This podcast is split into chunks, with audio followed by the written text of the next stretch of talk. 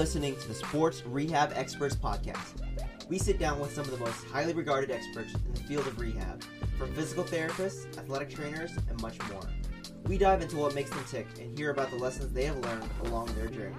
Come listen to what these experts have to say.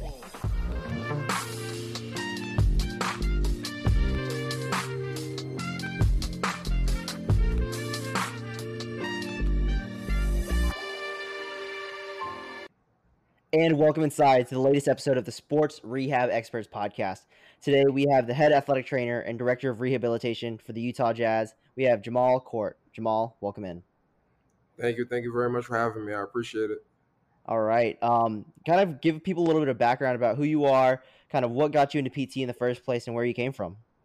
Yeah. So, um, I mean, the the, the uh, journey pretty much all started for me back when I went to school in Buffalo. Uh, I actually started off as a uh, nursing major in my undergrad. Uh, I went to Daemen College up in Buffalo, New York. Um, maybe a semester in, I decided that wasn't for me. I really did it most of more so because my mother wanted me to do nursing. Um, I don't, I don't know if you know anybody from the Caribbean, but a lot of Caribbean parents they they like they really push for you know nursing for whatever reason. They just think that that's the best route to go you know, and it made sense as far as uh, having stability and you know a, a good uh, you know a, a, quality income and kind of having you know just kind of having that kind of thing to kind of ride off throughout the rest of your life. But you know, it just wasn't fitting for me. Um, at the time, I, I went undecided, and um, my school had just started their athletic training program, and you know, it kind of made sense to me at the time. You know, I, I enjoyed sports. I still wanted to do healthcare in some capacity and you know in my mind it just kind of clicked. It kind of made sense to me. So i went through that entire program um, got a bunch of chances to kind of be around you know i think i've done every sport probably as a student you know as like an intern every sport aside from like maybe curling or, or in, in golf. Like you know I, have I've been around a ton of sports unfortunately. um, and it was after I, so um, while I, as a student, I applied for a PFAT scholarship with, with the NFL. That's the Professional Football Athletic Training Society scholarship. And um, that granted me an opportunity not only to you know get some you know financial help, but they um, I was I was able to get a chance to go work training camp with an NFL team, and that was kind of like my first exposure to dual credential physical therapists, athletic trainers and then after I saw that, I was like, oh wow, like this is like this is awesome. Like you know, like kind of seeing what they can do, you know, with their manual skills and their evaluation skills and you know their ideas when it came to like rehab and different injuries. I thought that was probably like the best thing I've ever seen. So it was after that that I was like, okay, I know I want to go back to school for PT.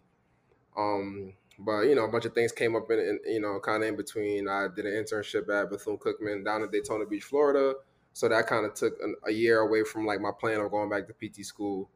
Um, right after I finished with Bethune Cookman, I got another internship with the New York Knicks, um, which actually kind of worked out, even though it took away from me being able to uh, to uh, start PT school right away. I, you know, I was able to meet someone that actually went to the school that I ended up going to. Um, um, Dr. Erwin Valencia, he's with the New York Knicks, and you know, I learned a lot from him manual therapy wise, and he, you know, he pretty. He, it didn't take much convincing. Um, he went to the University of St. Augustine for health sciences.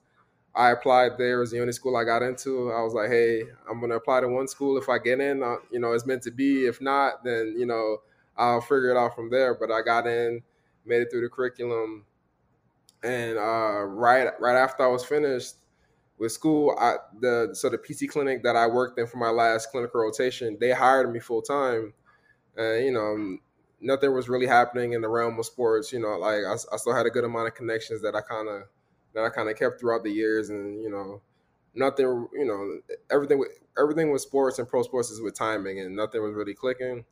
Maybe two months into the job, I got a call from one of my old mentors that worked with uh, that I worked for with the Vikings um, he basically was like, "Hey, like we need some help during training camp. I mean, not training camp during uh, Las Vegas Summer League." And you know, I was like, "All right, you know, that's that's enticing. That's what I want to do. You know, like when when I need to come out there." He was like, "Well, tomorrow." So I had to.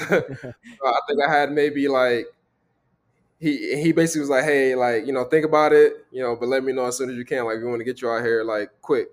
So I, I had maybe two hours, three hours to think about it. Uh, I called my boss at the clinic. I said, hey, you know, I don't think I'm gonna come in tomorrow. He's like, okay, you know, whatever. And he's like, and I was like, actually, I'm probably not gonna come back anymore. I, I, you know, and, I, and, I, and, you know, he knew I wanted to be in pro sports, so it helped that I did an internship with them before they hired me because he he kind of knew what my goals were. And once I told him what the deal was, he was like super super supportive. He's like, hey man, like this is your one opportunity to you know potentially make it to where you want to go, then I'm not gonna be the one that's gonna give you any headache. I'm gonna support you, go after it, and just kind of make the best of it. And and it kind of took off from there for me. Right. So I kind of want to talk about your time, those different stops that you mentioned. You know, with the Vikings, with Bethune Cookman, uh-huh. and then with the Knicks. Um, so those were at different points in your your career, like yeah. you said during your athletic training time before PT school, and then and then eventually with the Timberwolves.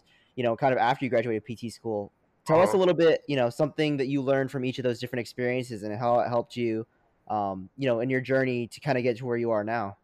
Yeah. So so from so so having that first exposure to because so I so I done football before at the college level, and you know I'm I, in my mind I'm thinking it's going to be relatively similar, which in a lot of aspects it was, um, but but the biggest thing that I learned working with professional football is that's going to be the the most physically demanding job that you'll probably ever have in your entire life, and a lot of people don't think that you know thinking okay I'm an athletic trainer I'm a physical therapist in NFL um you know and and even my friends now like they don't see that i'm working seven days a week. They don't see that i'm working you know eight nine ten hours a day sometimes. All they see is the final product which is like the game on tv um so kind of going through training camp like the first year so i actually did it twice i don't i don't even know what uh, convinced me to go back a second time but like the first year was like it was like a shock because how much like manual labor there is involved in just training camp, like transporting. So I, when I was with the Vikings, we so our training camp was in was in uh, Mankato, Minnesota, which is right outside of Minneapolis. Maybe I think it's an hour or two away from the city. And so we had to basically pack up the entire training room, all of our medical supplies, all the Gatorade, all everything that we could possibly need for training camp, and load up the trucks, drive all the trucks, all the all the equipment, all the modalities down, and and um and reset up at at their facilities out there in in uh, Minnesota.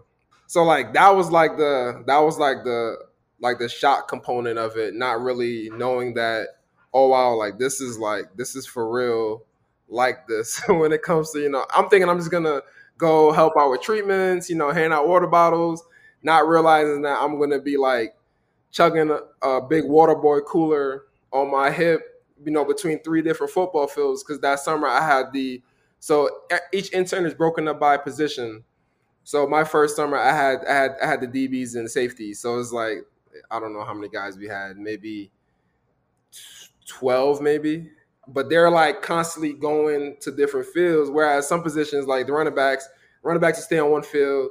So like they were an easy position to have. The O line, they they're on one field the whole time. I had I had these guys, and we're going back and forth between two and three fields, and I'm just like, drenched in sweat by the end of work, super tired. But the thing, the biggest thing outside of got of, out of realizing what the actual work was like, I got a ton of reps with rehab. So because because there are so many players there, like every single day, you're gonna at least see about as as one person, you're gonna at least see eight to ten people. You know, from whether it's like something as simple as stretching a guy after practice or before practice, or if somebody's doing rehab and you're lucky enough to be involved in that, we get a ton, a ton of reps with that, ton of reps with taping, just ton of reps of everything that you would need to be successful while working with athletes on the athletic training side, and then from the physical therapy side, that's where like the the repetitions with modalities and rehab kind of came into play. Um, then going from there to down to Daytona Beach, Florida, to work at Bethune Cookman. Um, another internship, but I was the I was the I was the main athletic trainer for men's basketball. So so like my responsibilities went from here to like kind of up here. Even still being an intern, the athletic trainer working with women's basketball, she kind of oversaw me. But you know, just a lot of um, responsibilities in terms of like logistics. That was the first time like I had to really take the time to communicate with like the athletic directors and the head coaches and kind of everybody. That was like my first exposure into like understanding that when you're working with sports, there's so much more than to just treating. Like there's a lot of politics, there's a lot of things that you got to kind of know how to navigate. One of them being communication, not only within your own staff and with your players, but with also with all these associated parties that have influence on what's going on with your team. And then going with the Knicks, that was kind of like the icing on the cake for me to kind of get me to go back to PT school. You know, being introduced with, to Erwin Valencia he, has really great hands. He's he's a really good manual therapist. And like when I saw that, I said, okay, that's what I want to be good at. That's what I want to specialize in. And it just so happened that the school he went to um, specialized in manual therapy. So I said, all right, this is like this is like a sign from the heavens to just all right. This I think this is what I need to do. This is where I need to go, and this is where I need to get my education. And it, it just worked out to where I was able to get in and kind of go through their program. Gotcha. Do you think your time with the with the Knicks helped you prepare for your current role? Yeah, just especially from a standpoint of, you know, just kind of being comfortable around, you know, again having another exposure to be around professional athletes. I think, um, it it can be intimidating, like your first time because my first time in the NFL, you know, it's it it was a bit intimidating, but but then once you've been around it enough, it it doesn't get in the way of you being able to do your job. And, and intimidated not in the sense of you know being starstruck that oh that you're around these pro sports but it's just like intimidating in the sense of you don't want to mess up because these guys are making you know they're getting paid to do this different from college i mean now they are getting paid in college but different you know more so mm-hmm. different from college that these are these guys livelihoods these this is how these guys provide to their families and and like you know, some guys are are good to where like they're good enough. They don't have to work like like they have big enough contracts to where they're not worrying about you know getting signed. But during training camp, it's like you know it, it, it can sometimes be a dog eat dog world, and these guys are really trying to get paid. So it's a lot of pressure, and it's intimidating the first time around to where you don't want to mess up ever because they're depending on you. Um, but kind of going through that, then having this second exposure with the Knicks I got comfortable being in that environment, being in that high stress environment, to where I can, to the point where I was able to was able to provide to them what they needed without any, without worrying about anything. Because I, because now I'm kind of comfortable around, you know, these players. I'm, I'm comfortable in the setting. I'm comfortable being around head coaches, GMs, whoever else outside of medical, to where I can do my job effectively to give these guys what they need. Right. So now that you've become comfortable with you know, after your time in PT school and after all these experiences, you got comfortable with all these different aspects of the job.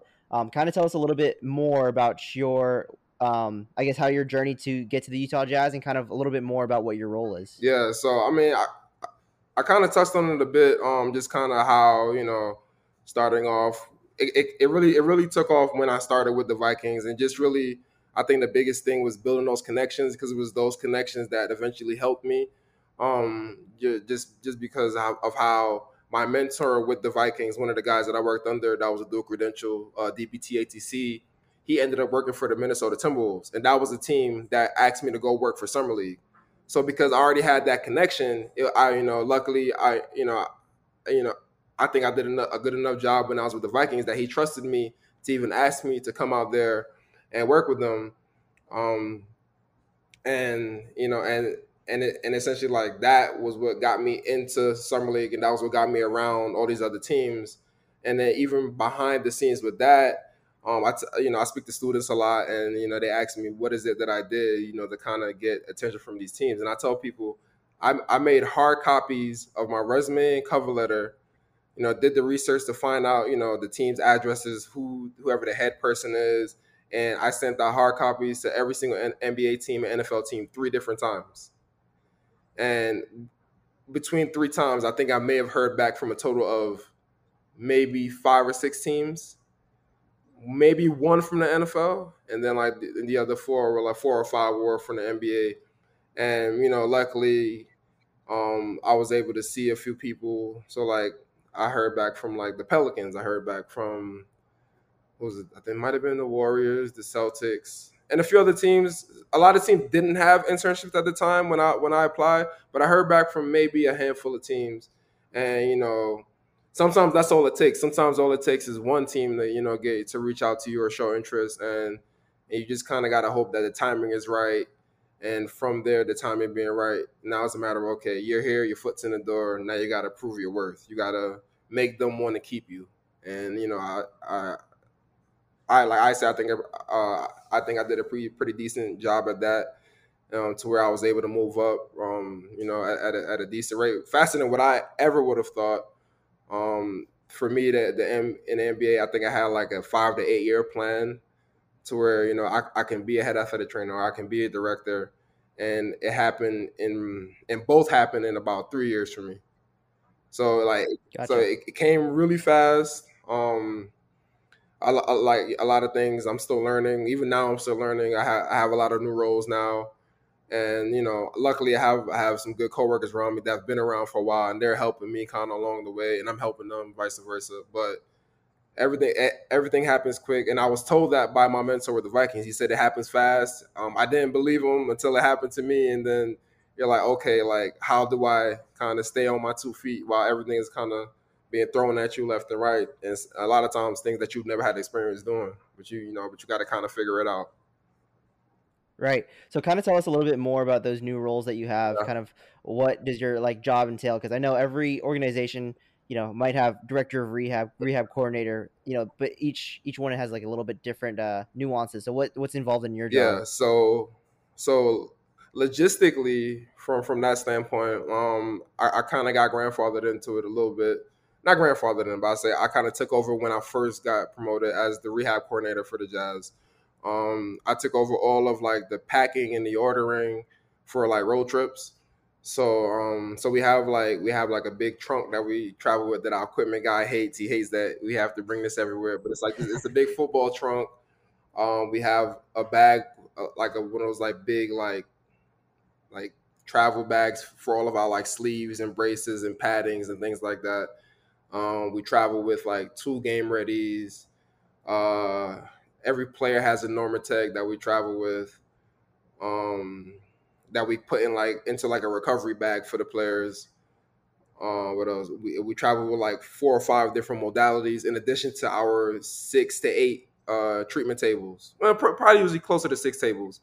So, so I'm so one of my big responsibilities are making sure before every road trip that that our sleeve bag is fully stocked and packed with everything we might need. Um, that the trunk is fully is fully stocked, so so we'll keep first aid supplies in there, medications, contact lenses for the players, um, just a bunch of like every drawer is labeled with something different. So it's my job to kind of make sure that everything is always stocked and packed every single road trip. And also making sure that we have inventory of all those things at both our practice facility and at our uh, arena where we play games. So I, I I pretty much take care of ordering every single thing that goes on on the medical side. In addition, I um I get the I don't know if it's fortunate or unfortunate, but I get to like to like test drive every single like new modality that we might be interested in. Sometimes it's pretty cool to kind of get a firsthand look of you know some of these things that you and we don't have to pay for them for like these trial periods. Like we'll get to use them play with them. Some companies are like really strict. Like we'll have it for like two weeks. Other companies I've had some modalities for like six months, and you know, and they're not even like you know like they could care less as long as we eventually buy it. Sometimes we do, sometimes we don't. Um, so like on the on the logistics side, that's what I do. Um, day to day, you know, I pretty much I like everybody on the staff. We're all athletic, uh, athletic trainers. So so when guys come in, you know, just it's just like we do like just like um, reassessments, reevaluations, kind of typically on everybody, just kind of see where guys are at in terms of like um, flexibility, mobility. We kind of treat as we see. Um, I take a bigger role in the day to day whenever we have anybody that's post op or long term rehab. So anybody that's going to miss a significant amount of time playing, that's when I kind of take more of a uh, kind of take over and, and kind of be the leader in the sense of creating on those long term uh, rehab plans and programs for those guys. Um, and then during like game nights, I um I hold the I, I, hold the first seat on the bench next to the first assistant coach and the head coach.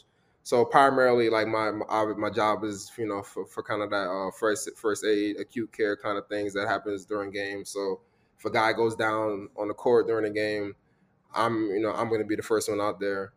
Um, you know if if it's a timeout and the guy is bleeding, like or even if it's during the game and the guy is bleeding, I gotta clean that up, get the blood stopped so he can get back in there. If a guy loses his contacts, I have all the all the backup contacts with me on that on that front bench. Um, and as as of last year, my our security guard said, "Hey, if a fight breaks out, you know, like you're the closest one to the court, so so now if a fight breaks out, I got to be the first one out there. I don't have to be, but you know." It, it, helps them out if something happens to have an extra set of hands to kind of break the guys up. Um, not that they would ever actually fight, but you know, just to kind of ha- you know have like the extra added uh, kind of you know kind of kind of that security to help the security.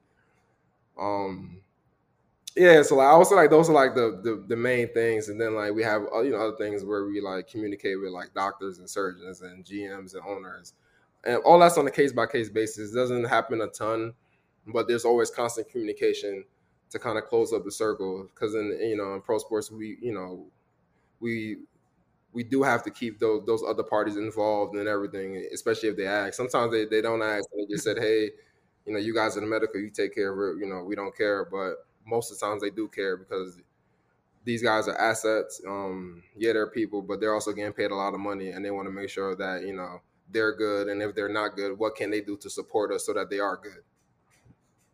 Right.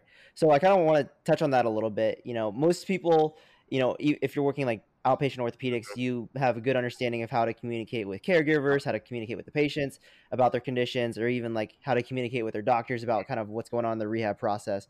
But one aspect that most people don't have unless they're working in professional sports is talking with, you know, coaches and then higher level management. Mm-hmm. How do you kind of have to change your, I guess your your voice or your the way you're speaking when you're talking with people that might not have medical knowledge, but like you said, have a huge stake in to the people that they're that you're caring for. You know what? It's funny that you say that. Like you'd be surprised. So if you have somebody newer, maybe I mean even then, like like a lot of these folks, like our GMs and the front office guys and the owners, like they've been around so much and they've heard a lot of the same things so much that you can actually just like talk to them, you know, you know, as is like you know, as you would talk to one of your colleagues, you know, you don't necessarily have to, you know, kind of change how you speak or you know, I mean, sometimes you do in terms of when it comes to explaining it, but like I mean, you can typically say it as it is, you know, when it comes to front office and, and, and the coaches and things, because they because a lot of them have been around so much that they've heard and seen a lot of the things. Even the players too, like they'll, I, you know, have a player that you know that says when he after he retires, he's going to be an athletic trainer because you know a lot of times we're talking, you know, like you know, like he's like throwing out vocabulary words at us, and he, you know, you know, tr- you know, trying to teach us you know but you know but like these guys like understand the the vocabulary they understand these things because like they've seen it so much. So so like there's not a lot a ton of that that i've had to do so far. Every now and again like if you have like a younger player you might have to but um when it comes to like management and ownership or front office like they like they get it. They get it for sure.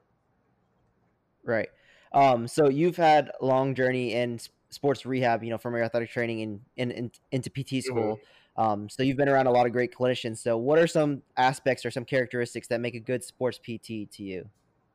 Um, I think I think the biggest thing is like I'm probably gonna get backlash for this, but I meet a lot of PTs, and I noticed it a lot when I was going through PT school, and like PTs can sometimes be the biggest know-it-alls when it comes to like you know diagnoses and treatment, and you know everybody thinks that their idea is the best thing you know under the sun, and and and I think I think I think one of the things that's super helpful for anybody that's anywhere I think uh, you know not even just pro sports but just like being open and willing to like first and foremost listen to and understand what the needs and the goals of your patient is. So in my case what the athletes are. So you know you know so not so not being in in a, in a, in a situation where you like yeah like you'll have more clinical knowledge than the player but nobody knows their body better than them, you know. So it becomes super, super important to listen to the to what they're telling you and use that to kind of help build the foundation of what you're gonna do for that rehab plan. You know, like I like I, I think that's I think that's probably like the biggest thing, and I think that'll set you up for the most success down the line. Um, and also not only that, now that player has trust in you to where okay, he's listening to me. If something comes up and I tell him, I know that I can I I feel comfortable going to him to say, hey, X, Y, and Z happened. You know, can we adjust what we're doing? Or you know can we try something else? Because i don't feel like this is working. They'll feel comfortable because a lot of times you know you know athletes will think okay they know better. So even if something isn't working for me i'm just going to keep doing it over and over again because they know better and i don't want to go against that. So having that building that relationship with with, with your athletes is super super important. Um another thing is like not having tunnel vision when it comes to like you know, when it comes to like diagnosis and treatment, a lot of times like some of these injuries we see them over and over again, the ankle sprains, you know, like the finger like the finger jams, the contusions, things like that, concussions. And it's like because we have like that that history and that kind of like that kind of database in the back of our head of injuries and how they present and you know how to treat them it's easy to get lost in missing things because you're like okay i've seen that before. It looks just like this and so i'm going to do x y and z x y and z. And and usually you you'll probably be okay doing it that way. But i think by by doing doing it that way all the time you are setting yourself up to potentially miss something that might be bigger you know and you might miss something that might be more important than what you think you're treating you know as opposed to what you should be treating you know what i mean um and then like you know and then i think and I think one thing I get asked a lot from from people is, um, well, what other credentials should I get? Should I get dry needling? Should I, you know, know how to do cupping? Should I know how to do this, that, and the third? And it's like all those things are great. You know, all those are good adjuncts. I think I like to say uh, every every clinician has a gimmick. You know, like you know, like to get people to buy into what they're doing. And you know, I'm um my me myself, I'm uh, dry needling certified. Um, I use it a decent amount. Uh, but I think what it comes down to is it everything doesn't have to be like sexy. Like you don't have to try to make everything sexy. You don't have to try to, you know, do the most outlandish off the wall thing just to meet the same goal that you would meet if you did it a, a simpler way. You know, like, like what they say, uh, kiss, keep it simple, stupid. Like, like, eat, like I, I, I always look at it from the black and white standpoint of okay, what are this person's impairments? What can i do to address those impairments? And i keep it as simple as that. Like i don't like i don't like to make my, my own head hurt. I don't try to overcomplicate it. I don't try to overthink it. I literally look at every case okay what is their impairment what can i use to treat this and i and if there's something else that i can throw at it you know if something isn't working then i'm to try to throw one or two different things at it i might try a different avenue i might ask one of my colleagues you know what they think you know that might work but other than that i literally i look at every single body what is what is what are the impairments? What can I use to treat it? And then I kind of use and I, and I let that guide me every single time. Right. Um, so that was actually that's actually a really good answer. Um, I liked your point about you know how we can't like get a tunnel vision because mm-hmm. you know we see lots so many patients and a lot of times they do present sim- very similarly but you always have to kind of keep your eye out because there could be that one that presents similarly enough but it's just it'll it's just off enough that it's something completely different, yeah. and so it's you know it's easy to fall into those traps. So that's a really good point. Um, I want to talk a little bit about mentors. Um, so you obviously have had really good mentors um, and had really strong relationships to the point where they remembered you a couple of years later, and when an opportunity ar- ar- arose, um, they kind of had you in mind. So what do you when you're looking for a mentor and you're trying to you know create that that relationship with them? What are some things that you look for in a mentor, and then how do you kind of make sure that you maintain that relationship? So I've been I've been lucky enough to where all my mentors, I was able to develop personal relationships with them. You know, so and and whether that's their personality, whether that's uh, doing my personality or the combination of both, um, I was I was able to get comfortable enough to where like you know like they trusted me with you know with with whatever with with anything basically. But I think what I would look for is I think the biggest thing that I look for in a mentor is someone that isn't just going to give me the answer every single time. Like, like one of the first lessons I got as an athletic training student, like this might have been my first or second like rotation out of like out of the classroom. And and my preceptor at the time was my clinical instructor, like whatever they're called now. But I asked him a question and he looked at me. He's like, look it up. Like, I'm not gonna tell you, like, look it up. And and you know, he said he said look it up and then come tomorrow with the answer. And from from from me having to go home and do my own homework and then me not wanting to you know look stupid in front of my CI, I went home and I looked it up, and I never forgot that thing he made me look up. So so it, so you know it's it's helpful you know especially with like younger students to kind of you know kind of throw them a bone every now and again and you know just kind of tell them what's going on but I think one of the big things my mentors did for me is they kind of forced me to take responsibility for my own learning and for my own education and my own knowledge. And and that forced me to now I'm like, all right, I don't even want to ask them questions anymore because all he's gonna tell me is to go is look it up myself. Um, but in the end, I think that was more beneficial to me to where, he, okay, I asked the question, he told me to look it up. Now I have the answer. Now we're having a discussion about it. So now, so so now I learned it on my own, but he didn't just leave me out there to kind of hang and dry with the information. He would talk to me about it and help me apply it to like real life cases to where okay now it's clicking in my head because because he's because he's applying it to something that's either happened already something that's you know currently happening or something that i might see down the line um another thing is is uh is, is, is probably somebody you know like that you can trust i would say you know just when you have a mentor, like you are going to develop personal relationships with, with, these people. Like you're going to learn about their families, you're going to learn about their dog, their kids, like whatever the case may be. And, you know, you want to be in a space to where you can, it's somebody that you can trust enough to where, you know, if something personal comes up that is related or unrelated to work and you just need some advice, you need like somebody to just help you you know you want it to be somebody that you feel like you can trust with that information.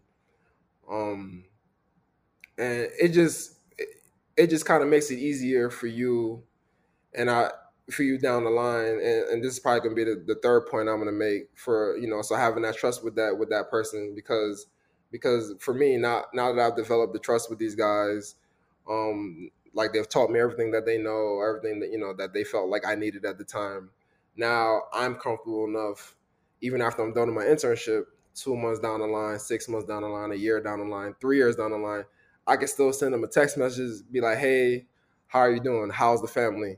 Hey, I have a question. Like that was how I kept in touch with all of my uh all of my mentors. Like even if it's like once every three months, or I'd be like, hey, happy birthday, happy holidays, like, you know, just kind of like it's one of those things where it's like if you're out of sight, you're out of mind you know. So I made sure that, like, even if it was something, so let's say if, if it was a clinical question, even if I knew the answer, I would just, you know, just just kind of, just you know, just shoot him a text message just so that he, you know, he like not only keeps me in the front of his mind if something comes up, but he's like, oh, like he's like this guy's really dedicated to learning. You know, like he's constantly hitting me up to see, you know, like what, you know, to kind of get my perspective on how I would treat something or how I would look at something or even if it's like if, like I, I have I've had I have mentors that you know that that when I was negotiating contracts, I've never negotiated a contract in professional sports before. I don't know how it works. I don't you know I'm kind of learning like how to how to use leverage and things like that. And I'm calling these guys up like, hey, team A has this, team B has this. What do I do? Or or you know, team A is offering me X, Y, and Z is this good? Like, do you think this is good for somebody that's new? Should I take this? Should I ask for more? Should I like what should I do? And in every case that I could think of, they've all been like people that I can go to and trust with information like that and help me make the best decision. Awesome. I think those are all like really good pieces of advice to kind of look for when you're looking for a mentor. Um, so now that you've been with the Jazz for a couple of years now, do you have any um, favorite memories or anything that sticks out um, about your time with with the Jazz so far? Man, I wish I could tell some of these stories. I mean, but just like you know, it's it's easy the first half of the season. You know, from like October to November. You know, everybody's still kind of fresh. You know, everybody got fresh legs. Everybody's high energy. But come February, right after All Star break, and you hit that wall, and you're like, whoa, and you just like it, like like you're just struggling to wake up in the morning sometimes. You know, you gotta travel, you got a game, eight o'clock. After the game, you gotta fly to the next city, play that game, travel again. And it's like I would say like one of like it, it's probably like just like a, a, a, collection of memories, just like being able to like after like a 13, 14 day road trip by like day nine, we're all kind of just like you know, after we're done with treatments, we can just like hang out in the training room and just like, you know, just like not talk about work, just like talk about life. Like I've gotten a lot of these guys to start talking about the stock market. I know they're tired of hearing about Bitcoin from me, but like, like you know, just kind of like, just kind of like actually taking the time to breathe and like be human and you know whether it's like going out to dinner or you know going out for drinks or just like being on those long road trips getting sick and tired of seeing everybody's face every single day and then just being able to have like a couple hours to where whether whether it's you by yourself or you decide to go out with the staff and just kind of kind of decompress and like like those are some of the best memories just being able to just chill in the midst of all the chaos you know right um, I think you know, kind of that's what everyone wants to get into sports for is those types of relationships. Yeah, um, last question before we get you out of here, Jamal. Um, you've given a lot of great advice about um, lots of different things, especially mentoring. Yeah. But do you have any advice for anybody that wants to get into um, higher level sports, mm-hmm. whether it's collegiate, pro level sports, or if they want to, you know, work in like high level sports in an outpatient clinic? What advice would you give to those types of, uh, you know, students or therapists? Yeah, um, that's tough. I say probably probably one of the biggest things, and and, and I kind of alluded to it a little bit earlier when I said that I I had to send out hard copies of my resume and cover letter, and like like I did that three different times for every team. And it can be super, super discouraging to do all that work. Like I had, I had a team of friends to where I took 20 teams. You know, one of my other friends took 20 teams, and they were editing like the like the heading for my cover letter. So like putting the right address, putting the right, and then double checking everything to make sure I didn't get the name wrong. Um, but even when you do that, like a lot of times, like these uh like these directories don't like they don't always update. So you so you might be sending a resume or cover letter to somebody that's not even there anymore. And you know, sometimes that matters, sometimes it doesn't. But it can be super, super discouraging to like go through all of that and then like not hear anything like you know, or like to hear something, but like, oh, sorry, we don't have any position for you right now, but we're gonna keep your, you know, like your information on file. Like that's how it felt when I was like when I was younger and I would like apply to jobs. I remember like I, always wanted to work at Dunkin' Donuts for, in high school for whatever reason. I don't know why, but like like whenever I would apply, I would get that email saying like, "Hey, unfortunately, like your your your qualifications don't meet our whatever, you know, but we'll keep your stuff on file for later." And then you would never hear back from them. And it was just like, man, like I, I thought for sure I was gonna get it, but it can be super discouraging to not hear anything back. And I'd say to those people, like, you have to be persistent. If if that's what you want, like you I was told this by one of my professors in undergrad for athletic training. She said to me, "Don't." What she said? She said, "Don't give somebody the no." She said, "Don't give yourself the opportunity to say no to yourself. Like, let them tell you no, you know." And like, and like you telling yourself no is by stopping, you know, sending out the resumes, you know, not reaching out to people to to get on the phone calls or not going to conferences to meet these people. Um, like you give yourself zero chance by not doing those things. But you know, at least you'll feel better about it if you actually tried and then it didn't happen. Like you try to send your stuff out, you try to, you know, to, to find the right email, you tried to find the right the right heading to send this letter to or the right address, and you tried to get it done because because at the end of the day, all you can do is do your best, and and and then everything else is up to the universe, timing, and luck. Like for real. Yeah, I think that's that's great advice, and it, I mean, you're kind of like a prime example of that.